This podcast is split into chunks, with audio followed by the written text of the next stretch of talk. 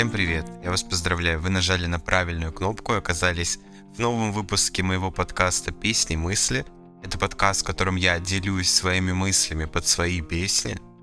И название сегодняшнего выпуска «Мой бестселлер». С головой опустись до дна Мне давно пора домой Прощай, Москва. Мы с вами продолжаем обсуждать песни с моего уже не нового альбома, потому что он вышел два месяца назад. Но все же у нас есть еще три песни, которые мы не успели обсудить. И сегодня будет одна из таких. Это песня «Уезжай из Москвы». Для тех, кто слушал Фэлбоя в далеком 2019 году, прекрасно понимает, что вся эта песня — это одна огромная отсылка на мою песню, одну из первых «Приезжай в Москву», которая настолько разошлась благодаря сарафанному радио в какой-то момент, что мне спустя год после ее релиза пришлось ее перевыпустить для того, чтобы она оказалась на всех цифровых площадках. Собственно, это и есть, наверное, мой бестселлер, несмотря на то, что я очень стараюсь выпускать что-то интересное и завлекать как можно больше людей к прослушиванию моего творчества, чем я сейчас, собственно, тоже отчасти занимаюсь, давайте будем откровенными, все равно эта песня по сей день за там неделю набирает больше прослушиваний, чем там весь мой альбом за все время, которое он просуществовал в сети. Грустно ли мне от этого? Да не особо грустно. Приятно, конечно, что так мое творчество оценили. Я помню, когда мне было, получается, 19 лет, я выпустил это. Выпустил, я имею в виду, выложил на странице ВКонтакте, чтобы вы понимали. И спустя там, не знаю, пару недель начал получать фидбэк, какие-то записи на стене ВКонтакте у незнакомых мне людей, какие-то вообще сумасшедшие истории, как там моя песня спасла чьи-то отношения, или какие-то дети поют эту песню на закрытии смены в лагере. Для это было все очень дико, потому что я вот реально ничего не делал, чтобы как-то продвинуть эту песню. Я себе задавал много раз вопрос логичный, почему она так зашла? Для меня это важно понимать чисто стратегически, потому что, ну, если такое нравится людям, наверное, такое и надо писать. Мне интересно, ну, как автор, что же я там такого-то сказал, потому что чуть-чуть повзрослев и переслушав эту песню, я кринжанул жестко в какой-то момент. Я понял, что это все какие-то очень э, гиперболизированные подростковые страдания. Романтично, но если я буду сравнивать с какими-то другими своими работами, так нескромно скажу, я считаю, что у меня есть гораздо больше других, более наполненных смыслами, эмоциями, чувствами песен. Тут, наверное, просто помогло, что это была первая песня, и сарафанное радио подключилось. Как-то все это было так неожиданно для моего круга знакомых. Они об этом кому-то своих знакомых сказали. Такой какой бесплатный промоушен получился. Мне бы очень хотелось, чтобы со всеми альбомами так происходило, но так не происходит. Люди уже устали от меня. Если вы устали от меня, что могу вам сказать? Отдохните чуть-чуть и обратно за работу. Собственно, песня «Уезжай из Москвы» — это такая своеобразная ответочка мне из 2019 года. Не то, что какая-то злобная ответочка, я не ненавижу себя из 2019 года, это скорее рассказ самому себе о том, как изменилось мое мировоззрение, как изменились а, мои установки, как и теперь смотрю на разные ситуации, которые были в моей жизни или происходят сейчас. В самой песне даже есть перевернутые, передернутые фразы из «Приезжай в Москву». Например, «Приезжай в Москву» я пою, а «Приезжай в Москву, я так жду весну». Очень мощно. А в «Уезжай из Москвы» я не жду больше весны, резкий поворот, я уезжаю из Москвы. Тебя больше никто здесь не ждет. Я не жду больше весны, резкий поворот. Я уезжаю из Москвы, тебя больше никто здесь не ждет.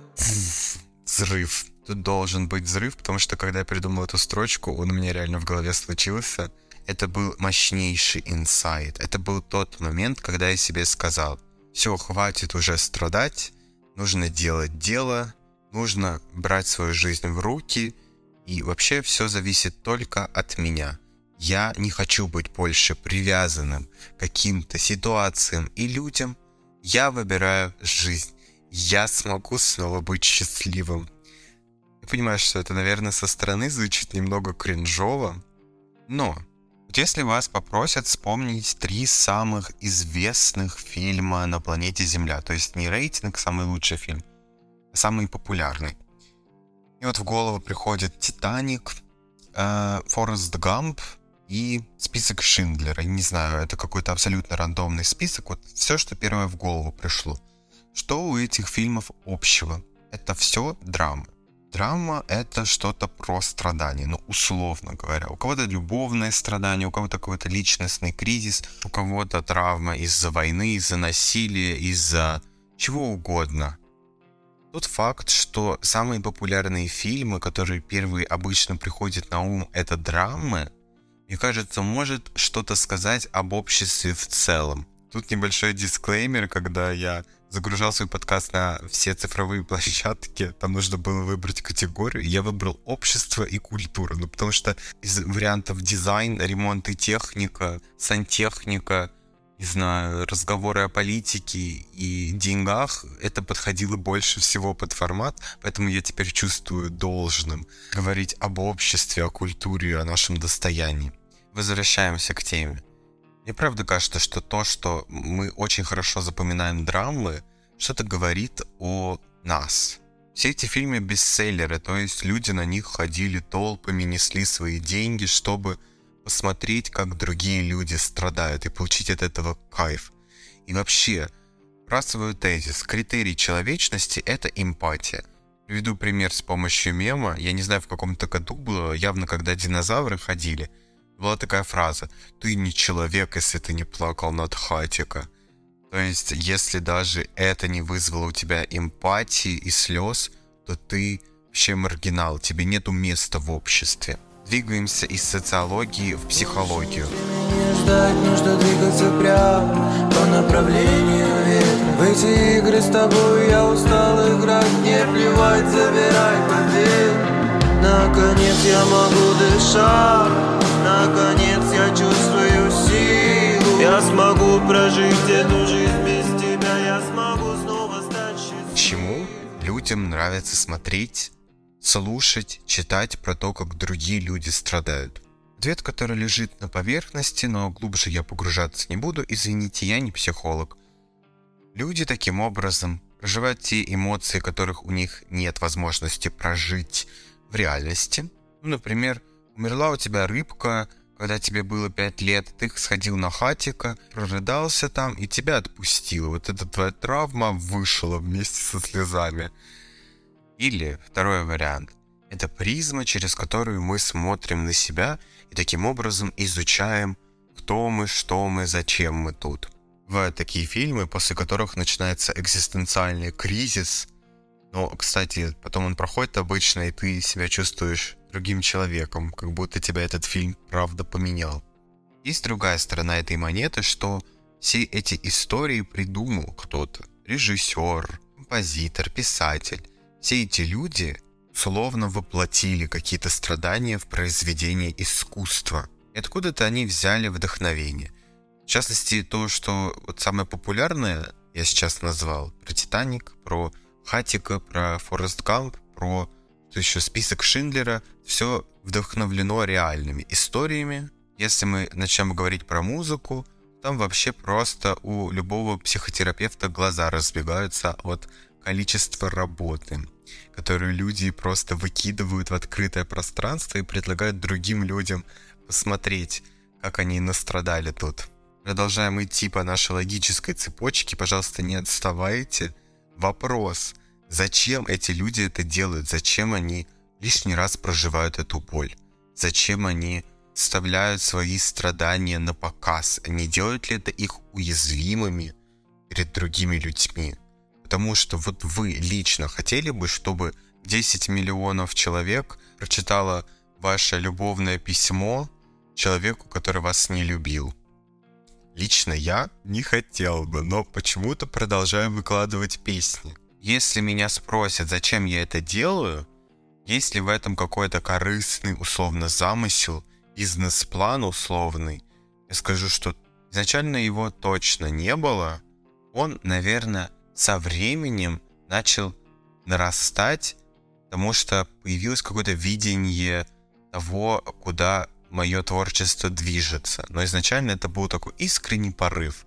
Вот просто я знал, что хочу это сделать. Если провести аналогию, я бы сказал, что актеры, когда начинают только играть, они не играют ради аплодисментов, очевидно. Когда они ставят этюды и вообще играют там для двух человек, они это делают просто потому, что им нравится сцена, им нравится перевоплощение, им нравится этот челлендж, который они себе ставят. Извините за англицизм. Но со временем, когда они там отыграют много шоу, они понимают, что им нравятся аплодисменты, и они начинают играть уже не только ради себя, но и ради аплодисментов. Но сейчас будет коварный твист, на самом деле не все. Есть такая часть условных творцов, там актеров, художников, писателей, музыкантов, которые начинают играть и не ради себя, и не ради аплодисментов, они начинают играть ради одного человека, а от того самого человека, который никогда не придет на твое шоу, того самого человека, который никогда не послушает твою песню, не прочитает твою книгу, и эта попытка что-то доказать, сказать, их главный двигатель. Это знаете, как мультик «Похождение Императора 2», где про Кронка была история, и он весь фильм хотел, чтобы ему папа показал палец вверх. Да, это про такие ситуации. Или какая-то несчастная любовь, и вот все творчество строится вокруг того, чтобы доказать, вернуть, наоборот, обосрать, унизить. Люди могут это осознавать, могут не осознавать, но они ведомы этим. Мы сейчас с вами сделали круг и вернулись к песне «Уезжай с Москвы». Для меня это та песня, когда я понял, что я больше не хочу писать такие песни. Что я под этим имею в виду? Во-первых, это была последняя песня, которую я написал на альбом, и я себе пообещал, что я больше никогда не вернусь к этой теме. Она для меня закрыта. Я больше не буду ведомым какими-то историями из прошлого. Я выбираю жить для себя. Если я буду писать песни, я буду писать песни про себя, для себя. Будут они веселые, будут они грустные. Я больше никогда не буду пытаться что-то кому-то доказать песней. Почему? Просто банально повзрослел. Оказывается, ребят, в этом мире все довольно просто устроено. Если вас что-то интересует, не устраивает, у вас есть какие-то вопросы, это просто нужно спросить, сказать, высказать и дальше все остальные глаголы русского языка. Еще, конечно, по жизни сталкиваешься с трудностями и потом их в ретроспективе сравниваешь и понимаешь, что вот тогда ты загонялся из-за этого так сильно, такая буря эмоций у тебя была, а сейчас кажется такой мелочью. Ну и, конечно, я провел огромную работу над собой, все проработал, все в себя в голове разложил по полкам, и я специально вот так вот вывернул свое прошлое наизнанку, и уезжая из Москвы, для меня это манифест. Очень простой три слова. Я выбираю себя. Что я под этим имею в виду, что я буду играть на этой сцене для себя. Может быть, чуть-чуть для аплодисментов, но точно не для этого зарезервированного мной пустого места в портере. Вам я предлагаю тоже манифестировать это, выбрать себя, и лучший способ это сделать – послушать мою песню «Уезжай из Москвы». Ссылочку вы идете где-то поблизости с этим подкастом, где бы вы его не слушали. На этом мы будем с вами заканчивать. Спасибо вам большое, что прослушали этот подкаст до конца. Мне так приятно. Не забывайте, пожалуйста, ставить реакции, где бы вы не слушали, оценки, комментарии, если это позволяет платформа. И пока-пока. резкий поворот